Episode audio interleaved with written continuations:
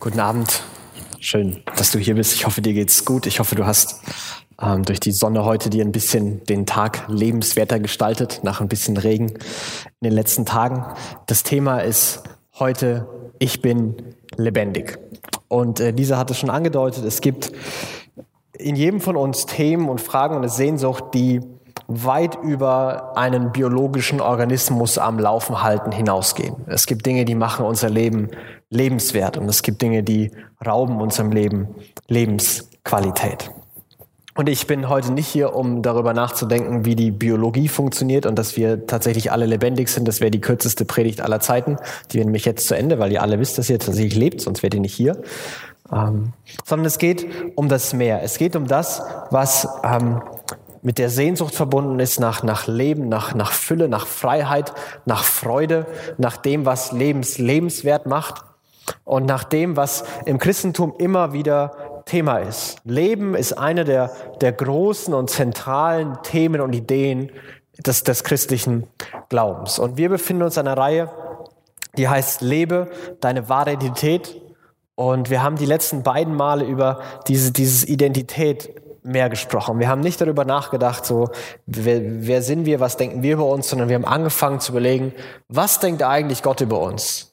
Wenn man, wenn man Gott fragen würde, wer, wer wir sind und was, was Gott für uns möchte, dann, dann haben wir gesehen, dass Gott der ist, der gesagt hat, ich will, dass du in meiner Gegenwart als mein geliebtes Kind lebst und ich bin bereit dafür, alles zu tun. Ja, ich habe sogar alles dafür getan. Ich habe meinen Sohn Jesus gesandt. Ich, ich liebe, ich rette, ich vergebe, ich helfe, ich stärke, ich befreie, ich verändere deine Sicht auf die Realität und auf dich selbst. Ich will, dass du verstehst, dass du geliebt bist, dass du gewollt bist und dass du bei mir sein sollst. Und das ist die, die, die große Idee der Identität, die Gott jedem von uns anbietet und jedem von uns geben will. Das sagt Gott über uns und seine Meinung ändert sich nicht. Und heute wollen wir über den, das, das Leben nachdenken, denn Identität soll kein theoretisches Konstrukt irgendwo in der Theorie bleiben, sondern sie soll unseren Alltag bestimmen. Wir wollen das leben. Wir wollen, dass es unseren Alltag, unser Leben bestimmt. Und deswegen geht es heute darum, ich bin lebendig. Und bevor wir über unser Leben in der Gegenwart nachdenken, wollen wir mit Paulus in dem Text erstmal unsere Vergangenheit betrachten. Wir wollen unsere Vergangenheit verstehen, damit wir in der, in der Gegenwart leben können. Das sind so die, die ersten Gedanken, die Paulus in diesem Text, den wir gerade gelesen haben, ähm, sagen will. Und er beginnt folgendermaßen. In Vers 1 sagt er, auch euch hat Gott zusammen mit Christus lebendig gemacht. Ihr wart nämlich tot. Tot aufgrund der Verfehlungen und Sünden. Also er beginnt mit dem Thema Leben. Hey, ihr wurdet lebendig gemacht. Ihr seid lebendig und macht sofort einen Schritt zurück und sagt, aber bevor wir über die Gegenwart reden, müssen wir über unsere Vergangenheit reden. Denn jeder von uns, wie wir heute hier sind, was heute du in der Gegenwart bist, hat ganz viel damit zu tun, was in deiner Vergangenheit liegt.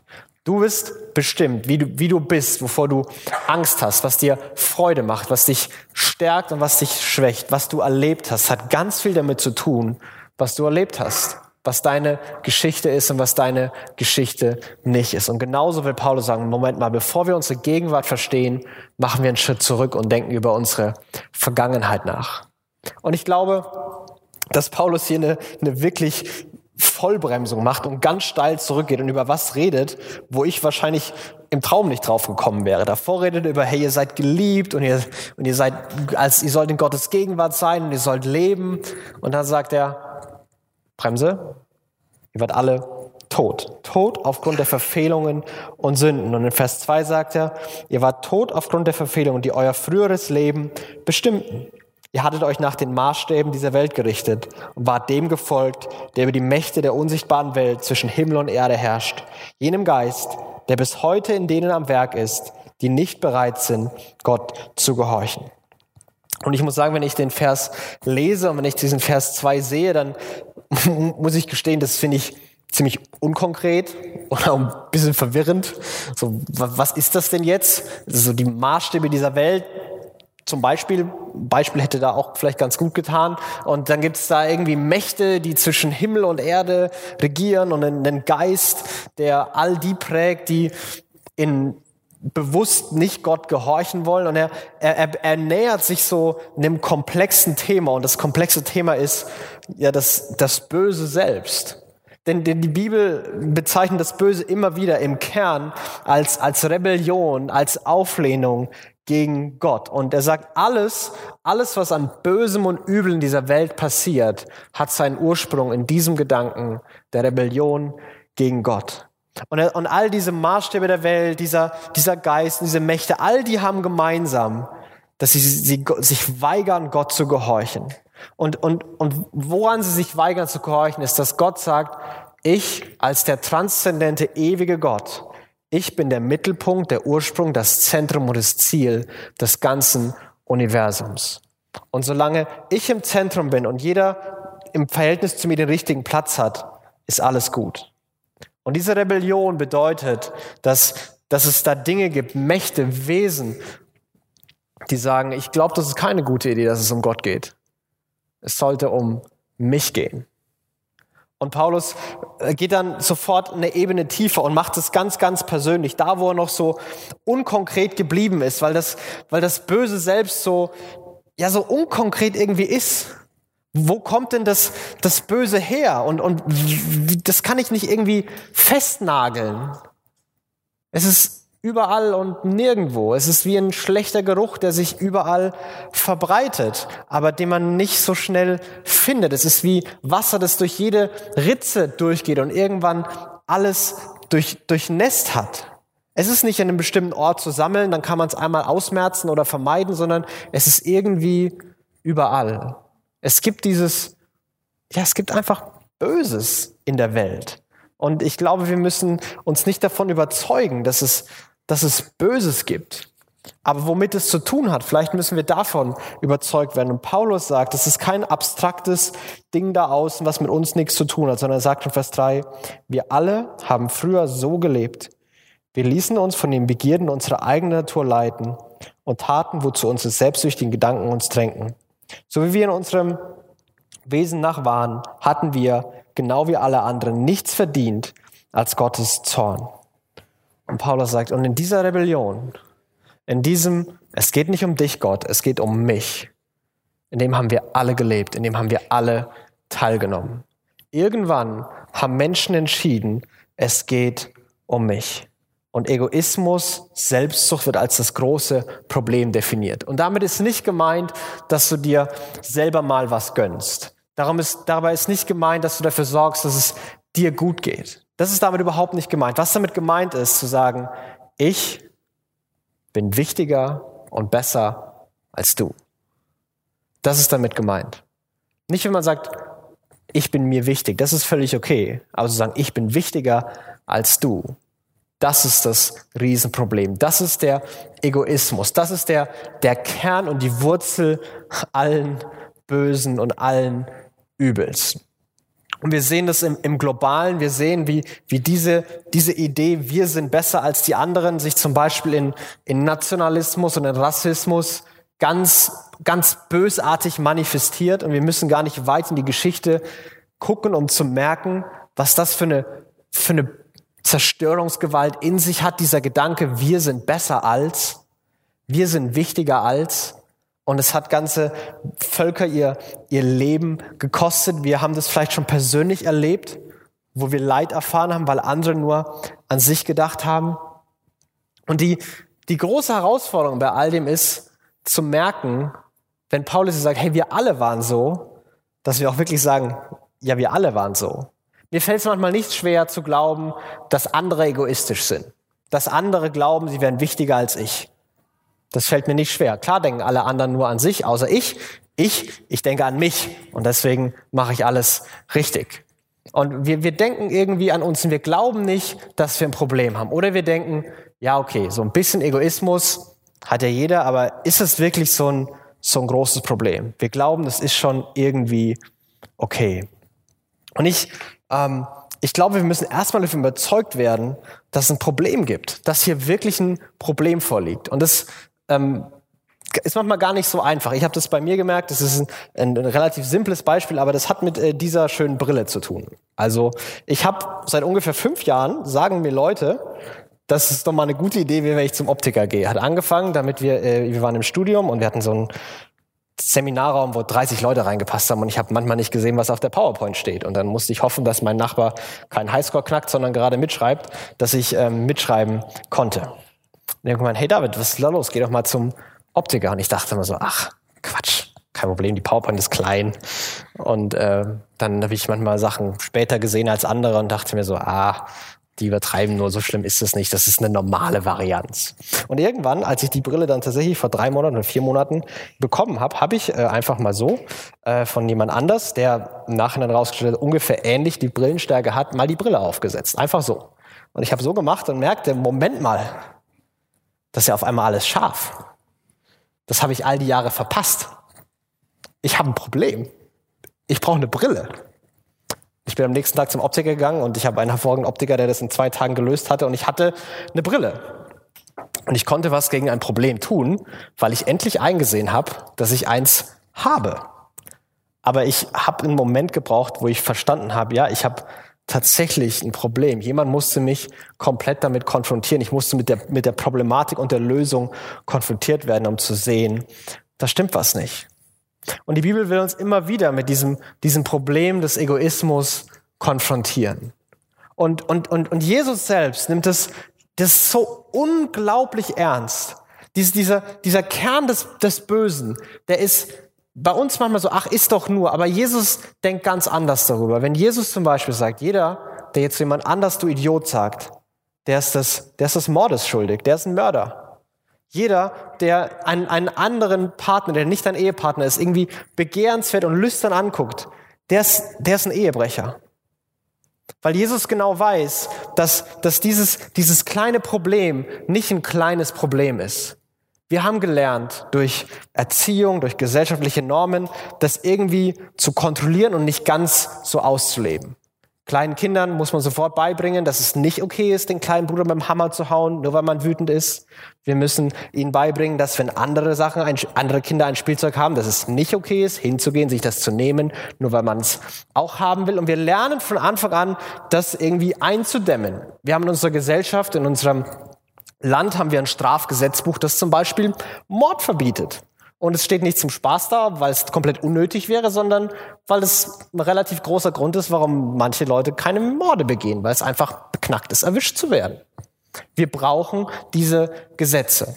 Und niemand ist auf einmal ein, ein Mörder oder, oder Ehebrecher. Ich bin nicht an dem Tag blind geworden oder brillenbedürftig geworden, als ich eine andere Brille aufgesetzt hatte.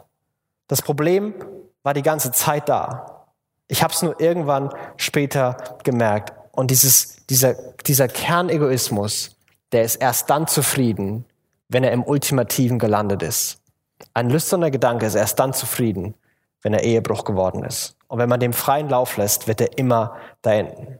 Es ist noch nie jemand von heute auf morgen ein Ehebrecher geworden.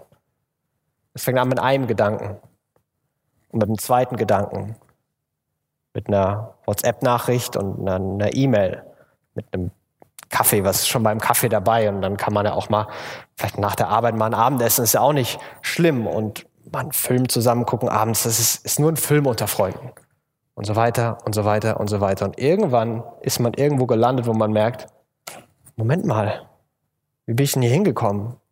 Hier wollte ich doch gar nicht sein. Wie konnte das denn passieren?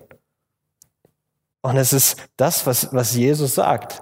Dieser kleine Gedanke, hat an Bosheit in sich genau das Gleiche wie die, wie die vollbrachte Tat. Es ist besser, den Gedanken zu haben, als es tatsächlich zu tun. Aber da, da ist eine Bosheit, da ist ein, eine Problematik in uns, die wir wahrnehmen müssen, die wir, die wir vielleicht gar nicht, gar nicht so auf dem Schirm haben und sehen.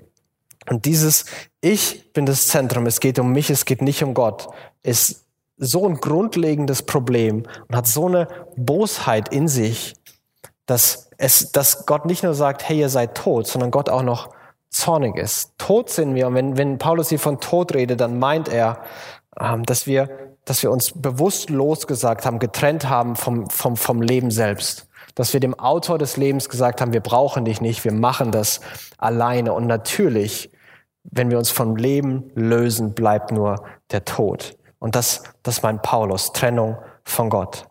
Aber er sagt, es, es bleibt nicht mehr Trennung von Gott, sondern Gott, Gott ist zornig. Gott ist zornig über Sünder und über diese Bosheit in uns. Und vielleicht denkst du dir sofort, also Egoismus, okay, sehe ich ein, kann manchmal ein Problem werden, aber, aber von einem zornigen Gott zu sprechen, sind wir da nicht, ist das nicht ein bisschen altmodisch? Ist es wirklich noch nötig, dass wir davon reden, dass Gott zornig ist? Das war vielleicht früher mal nötig, wenn man Menschenmassen durch Religion manipulieren und kontrollieren müsste. Aber sind wir nicht lang darüber hinaus, darüber zu sprechen, dass Gott zornig ist? Und ich finde diesen, diesen Gedanken manchmal so konstruiert, weil wenn ich erlebe, wenn ich Egoismus erlebe, also wenn, wenn ich egoistisch handle gegenüber anderen, zum Beispiel äh, hat es mir während meiner Kindheit einen Heidenspaß gemacht, meinen Bruder zu ärgern. Und ich war wirklich gemein und habe mich später entschuldigt und mittlerweile mögen wir uns wieder.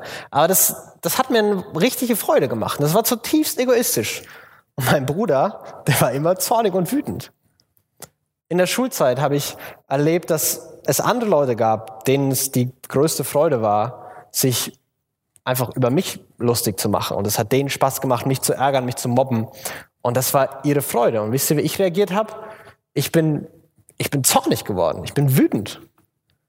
Und wenn ich, wenn, wenn, wenn Menschen, die ich, die ich liebe, Menschen, die mir wichtig sind, oder wenn Menschen, die dir wichtig sind, egal ob das Partner oder Freunde oder Eltern oder was auch immer sind, wenn Menschen die ausnutzen, wenn Menschen denen schaden, wenn Menschen denen bewusst Leid zufügen, ja, ich hoffe, dass du dann wütend wirst.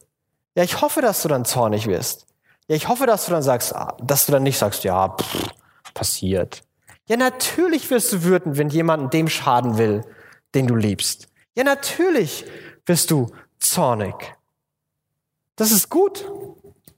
Das, das muss so sein. Ich würde sogar sagen, mit dir stimmt was nicht, wenn du das erlebst, wenn deine Würde mit Füßen getreten wird und du sagst, hm, wenn du siehst, wie die Würde von anderen mit Füßen getreten wird und du sagst, hm, dann stimmt was nicht. Es ist völlig okay, dass wir über Zustände in, in, dieser Welt, dass wir zornig sind, dass wir wütend sind. Gott ist zornig. Und ich möchte kurz einen kleinen Disclaimer einbauen. Es ist ein Riesenunterschied zwischen Zorn und Jähzorn. Es ist, ein, wenn du, wenn du jemand bist, der nur weil es nicht so läuft, wie du es gerne hättest, der auf einmal anfängt laut zu werden, zu schreien und mit Dingen um sich zu schmeißen und vielleicht sogar um sich zu schlagen, das ist zutiefst egoistisch, das ist zutiefst bösartig, das ist kein bisschen gut, du hast ein Problem und du brauchst Hilfe. Und ich will nicht, dass irgendjemand glaubt, der Pastor hat gesagt, ich darf das. Das ist übel, das ist ganz, ganz übel, weil es zutiefst egoistisch ist. Du bekommst nicht, was du willst, also rastest du aus. Das ist beim Dreijährigen nicht okay und beim Erwachsenen erst recht nicht. Aber es gibt eine Form von Zorn, die absolut legitim ist. Vielleicht hast du nur Jähzorn erlebt. Vielleicht hast du das von einem Lehrer, einem Partner oder einem Vater sogar vielleicht erlebt. Und deswegen hast du so eine Allergie, wenn schon jemand über Zorn und wütend redet. Vielleicht, hast, vielleicht ist das deine Story. Und es war schrecklich. Aber es, es gibt eine Form von Zorn, die gut ist. Wenn jemand Menschen schadet, die ich liebe, dann werde ich böse. Dann werde ich zornig. Und wie viel mehr wird in Gott, der perfekte Liebe ist, der perfekte Gerechtigkeit ist, zornig, wenn man ihm, weil er sich selbst liebt, und wenn man Menschen, die er auch liebt, schadet. Ja, natürlich wird Gott zornig. Ja, natürlich kann Gott nicht einfach sagen, war der halt böse. Gott ist zornig. Und Gott muss zornig sein. Und genau darin besteht dieser, dieser Tod, diese Trennung von Gott. Und als ich das alles gelesen habe, habe ich mich gefragt, ey, warum, warum erzählt Paulus das alles? Warum ist ihm so wichtig, all das zu erklären, wenn es doch eigentlich um, um Leben geht? Und ich glaube, er hat zwei Gründe dafür. Der, der eine ist, dass er sagt, ich weiß, wer ihr wart und wir müssen über eure Vergangenheit reden. Niemand von uns kann seine Vergangenheit ungeschehen machen. Ob du willst oder nicht, was du gemacht hast, was mit dir passiert ist, das ist passiert. Du kannst so tun, als wäre es nicht gewesen, aber es ist passiert. Niemand kann das verändern. Aber Paulus will, dass die Vergangenheit, die nicht das, das Leben der, der Gegenwart zerstört und, und quasi das, das Leben aus, dem, aus der Gegenwart saugt. Er sagt, ey, ich weiß, wer ihr wart. Ich weiß, dass da auch schlimme Dinge dabei waren. Lass uns drüber reden. Lass uns drüber reden. Zeit, Zeit halt absolut keine Wunden. Probleme lösen sich nicht von alleine auf. Und die Menschen, die wirklich frei sind, die wirklich ihre Vergangenheit überwunden haben, sind die, die drüber reden können. Und das will Paulus hier. Wenn ich eine Geschichte höre, dass jemand in einer schlechten Beziehung war, viele Fehler gemacht hat, ihm das leid tut und er das ganz natürlich erzählen kann, was er gelernt hat und es jetzt anders macht, ja, dann glaube ich, dass er daraus gelernt hat. Dann glaube ich, dass er jetzt kein Problem mehr hat. Wenn jemand sagt, ich habe in der Studentenzeit ich falsche Freunde gehabt und, und Stress und ich habe mich irgendwie in, ich bin in Drogen reingeraten, aber das war einfach nur schlimm und ich habe das komplett hinter mir gelassen, ich habe damit nichts mehr zu tun. Ja, dem glaube ich, dass er kein Problem mehr mit Drogen hat. Aber wenn, wenn, wenn die gleichen Personen abblocken und allergisch reagieren und man die Fragen gar nicht stellen darf, dann sind die Personen entweder noch mittendrin oder die sind immer noch im Prozess zu verarbeiten, aber sie sind noch nicht in der Freiheit angekommen. Und Paulus will, dass wir leben. Und Paulus will, dass wir in Freiheit leben, jetzt. Und deswegen sagt er, lass uns über unsere Vergangenheit reden. Ich weiß, wie ihr wart. Ist kein Problem. Lasst uns drüber reden. Und der zweite Grund ist, Paulus will zeigen, wie spektakulär die Liebe Gottes und die Gnade Gottes wirklich ist. Wir waren keine schlechten oder okay Menschen, die eben gut und noch besser werden mussten. Der Kern des Christentums ist nicht ein guter Mensch zu sein. Der Kern des Christentums ist zu leben. Wir, wir waren niemand, die, die einen, ähm, einen Mentor oder einen Berater gebraucht haben. Wir brauchen einen Retter. Wir brauchen niemanden, der uns, der uns verbessert, der uns Ratschläge gibt, sondern wir brauchen jemanden, der uns vom Tod zum Leben erweckt. Im Christsein geht es nicht darum, mit besseren Methoden und mehr Disziplin ein besserer Mensch zu werden. Es geht darum, vom Tod ins Leben zu kommen. Es geht darum, zu leben. Und Leben geben kann nur einer. Und das ist Gott selbst. Und Paulus will, dass wir verstehen, wie spektakulär das ist. Und deswegen hat er diese ganze Vorrede gemacht, um dann zu sagen, was er in Vers 4 und 5 sagt. Doch Gottes Erbarmen ist unbegreiflich groß. Wir waren aufgrund unserer Verfehlungen tot, aber er hat uns so sehr geliebt, dass er uns zusammen mit Christus lebendig gemacht hat. Ja, es ist nichts als Gnade, dass ihr gerettet seid. Zusammen mit Jesus hat er uns vom Tod auferweckt und zusammen mit ihm hat er uns schon jetzt einen Platz in der himmlischen Welt gegeben, weil ihr mit Jesus Christus verbunden seid. Ich ähm, muss sagen, ich mag manchmal alte Übersetzungen hier, die fangen nämlich an mit Aber Gott. Ihr wart tot, aber Gott hat euch lebendig gemacht. Ihr hattet ein Problem. Gott hat sich um das Problem gekümmert. Gott in seiner Liebe, in seinem Erbarmen hat euch lebendig gemacht. Und das Bild, was hier über, über Leben gezeichnet wird, die Gnade, die passiert ist, ist, dass er sagt, zusammen mit Jesus hat er euch auferweckt. Zusammen mit dem Jesus, der gesagt hat, all diesen Bosheit, all diesen Zorn, den nehme ich auf mich. Ich komme auf diese Welt und ich stelle mich dem Zorn Gottes. Ich stelle mich der Strafe. Ich sterbe für, Re für Rebellen und Verbrecher als ein Rebell und als ein Verbrecher. Und ich absorbiere den ganzen Zorn und ich schenke Leben. Und, und, und, und er sagte, ihr seid mit Jesus auferweckt worden. Und ihr seid mit Jesus, habt ihr einen Platz im Himmel bekommen, einen Platz bei Gott, weil ihr mit Gott verbunden seid.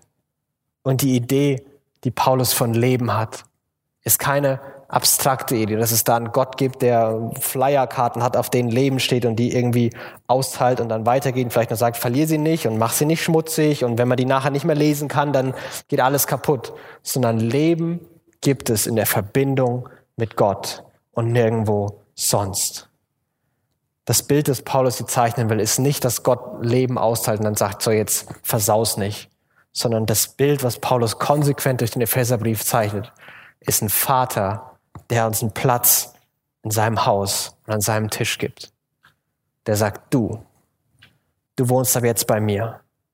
Du lebst. Und ob du einen schlechten Tag hast oder einen guten Tag hast, ich will, dass du nach Hause kommst. Ich will, dass du zu mir kommst. Ich will, dass du mit mir darüber redest. Ich bin der Vater, der dich mit offenen Armen empfängt, der dir keine Vorwürfe macht, sondern der dich den Arm nimmt. Der sagt, komm her, lass uns das zusammen regeln. Du bist lebendig. Du lebst, du bist bei mir. Mit Jesus hast du einen Platz bei mir bekommen und den kann dir niemand mir nehmen. Du lebst. Ich lebe für immer. Und die Bibel geht sogar so weit, dass sie sagt, selbst an dem Tag, wo wir, wo wir sterben, sterben wir gar nicht, sondern dann leben wir sogar noch mehr. Die Bibel spricht konsequent davon, dass der, der, der, der Tod, den, den wir vor uns haben eines Tages, dass er eine, das Tor ist zu wirklichem Leben. Dass das hier alles, Gott zu kennen und bei Gott zu sein, alles nur der Anfang ist. Und dass es ein Tag kommen wird, wo wir die Tür aufmachen und in das volle Leben gehen, wo der Tod jeglichen Schrecken verloren hat, sondern nur noch eine Tür zum Leben ist. Und all das ist möglich, weil der Zorn Gottes für immer weg ist. Du bist lebendig. Wenn du Christ bist, du bist lebendig. Du warst vielleicht tot, aber du bist jetzt lebendig. Und ich muss sagen, ich bin sehr gut darin, das zu vergessen. Ich bin sehr gut darin, immer noch zu glauben, dass ich was beweisen muss, dass ich es ähm, besser machen muss, dass ich mich würdig zeigen muss. Ich bin sehr gut darin, immer noch den, den Egoismus und die Fehler in mir zu identifizieren. Und, und ich, ich hasse das, dass ich immer noch so bin. Und manchmal verurteile ich mich dafür. Und da muss ich mir wieder von Gott sagen lassen, ich verurteile dich nicht. Ich habe Jesus verurteilt. Wer kann dich anklagen? Wer, wer kann dich von mir trennen? Wer, wer wird es wagen, dir zu sagen, dass du nicht bei mir sein darfst, wenn ich für alle Zeiten mit, mit Händen, die ein Zeugnis sind, beweis, bewiesen habe, dass der Zorn für immer weg ist. Es ist das Bild, dass der Zorn Gottes Jesus trifft, Jesus am Kreuz hängt und aller Zorn absorbiert ist und wir stehen dahinter. Und für uns ist der ganze Sturm nicht da. Für uns ist Freiheit, für uns ist Leben. Wir haben einen Platz beim Vater für immer. Und er sagt das, er macht all das, weil er sagt, bis in alle Ewigkeit, Vers 7, will er damit zeigen, wie überwältigend groß seine Gnade, seine Güte ist, die er uns durch Jesus Christus erwiesen hat. Gott will dir zeigen, wie groß seine Gnade und wie groß seine Güte ist. Gott hat kein Interesse daran, zu zeigen, wie zornig er ist, was du alles falsch gemacht hast. Gott will dir zeigen, wie gut er ist, wie sehr er dich liebt, wie sehr er dich beschenken will. Für alle Ewigkeit will er das dir schenken. Für alle Ewigkeit soll das der Grund sein. Für alle Ewigkeit soll das Leben sein. Und du bist lebendig, wenn du an diesen Jesus glaubst. Und genau dieses, genau das beschreibt er in den letzten Versen nochmal. Er sagt noch einmal, durch Gottes Gnade seid ihr gerettet. Und zwar aufgrund des Glaubens. Ihr verdankt eure Rettung also nicht euch selbst. Nein, sie ist Gottes Geschenk. Sie gründet sich nicht auf menschlicher Leistung, sodass niemand vor Gott mit irgendetwas groß tun kann. Paulus sagt, dieses Leben ist ein Geschenk. Ein Geschenk, das Gott dir geben will. Und dieses Geschenk anzunehmen, das ist Glauben. Zu sagen, ja, ja, ich, ich habe mich selbst in den Mittelpunkt gestellt, aber Gott, ich will dich in den Mittelpunkt stellen und ich will all die Vergebung, all die Gnade, all die Liebe, ich will bei dir sein, ich will dein Kind sein, ich will geliebt sein, ich will gar nicht, dass sich alles um mich dreht, sondern ich will, dass sich alles um dich dreht. Das ist Glauben. Und Glaube, sagt Paulus hier, ist das Gegenteil von Leistung. Mach nie, wir, wir dürfen nicht den Fehler machen, dass wir Glauben zu einer Leistung definieren. Wir müssen stark genug glauben und fest genug glauben und wir dürfen nicht zweifeln Und dann, dann bekommen wir das. Weißt du, es ist ganz egal, ob wir das Geschenk ganz zögern und vorsichtig und unsicher nehmen, ob wir das Geschenk voller Freude nehmen und Zuversicht nehmen, ob wir das Geschenk gar nicht erwarten können oder ob wir zweifelnd, zögernd irgendwie uns doch überreden lassen. Es geht darum, dass wir das Ding nehmen. Und das ist ein Geschenk. Und natürlich kann sich niemand darauf was einbilden, dass er ein Geschenk annimmt. Es geht um den, der geschenkt hat. Und das ist, was Gott uns schenken will und Gott uns neu vor Augen führen will. Das Geschenk Gottes an jeden von uns, und manche von uns haben schon angenommen, ist nichts weniger als Leben, das hier beginnt und nie wieder endet. Leben, das sich darin zeigt, dass wir mit diesem Gott verbunden sind. Dass alles, was noch da ist an Problemen, an Herausforderungen und Schwierigkeiten, nichts davon mehr Gottes Zorn nach sich ziehen wird, sondern Gott für immer uns liebt und uns anlächelt und sagt, ich will, dass du zu mir kommst, an deinen guten und an deinen schlechten Tagen. Du lebst. Vergiss nicht, dass du lebst. Und manche von euch brauchen genau diese Erinnerung. Manche von uns brauchen genau diese Erinnerung. Du bist Christ und du bist schon länger Christ. Aber irgendwie ist es dein Christsein mehr ein, ja, ein Dahinvegetieren als ein, ein Leben geworden.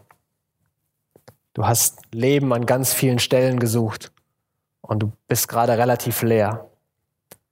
Und alles, was Gott dir sagen will, ist, Leben gibt's bei mir. Komm, komm einfach wieder her. Ich nehme dich an. Ich hab dir schon lang vergeben. Du hast immer noch einen Platz bei mir. Komm zurück. Leben ist bei mir und du lebst. Komm, komm wieder her. Und für manche von euch, manche von uns, wir haben dieses, dieses Geschenk, haben es vielleicht noch, noch nie angenommen. Wir haben, sind schon länger in Kirche, wir haben, wir beten manchmal, wir versuchen hier und da was zu lernen und besserer Mensch zu werden, aber Paulus sagt, es geht nicht um Methodik. Es geht nicht darum, dass wir ein besseres Leben führen. Es geht darum, dass wir vom Tod zum Leben kommen. Und das können wir nicht. Egal wie sehr du dich anstrengst, du kannst dich nicht selber auferwecken. Gott kann und Gott will. Und Gott bietet dir an. Stell, stell mich ins Zentrum.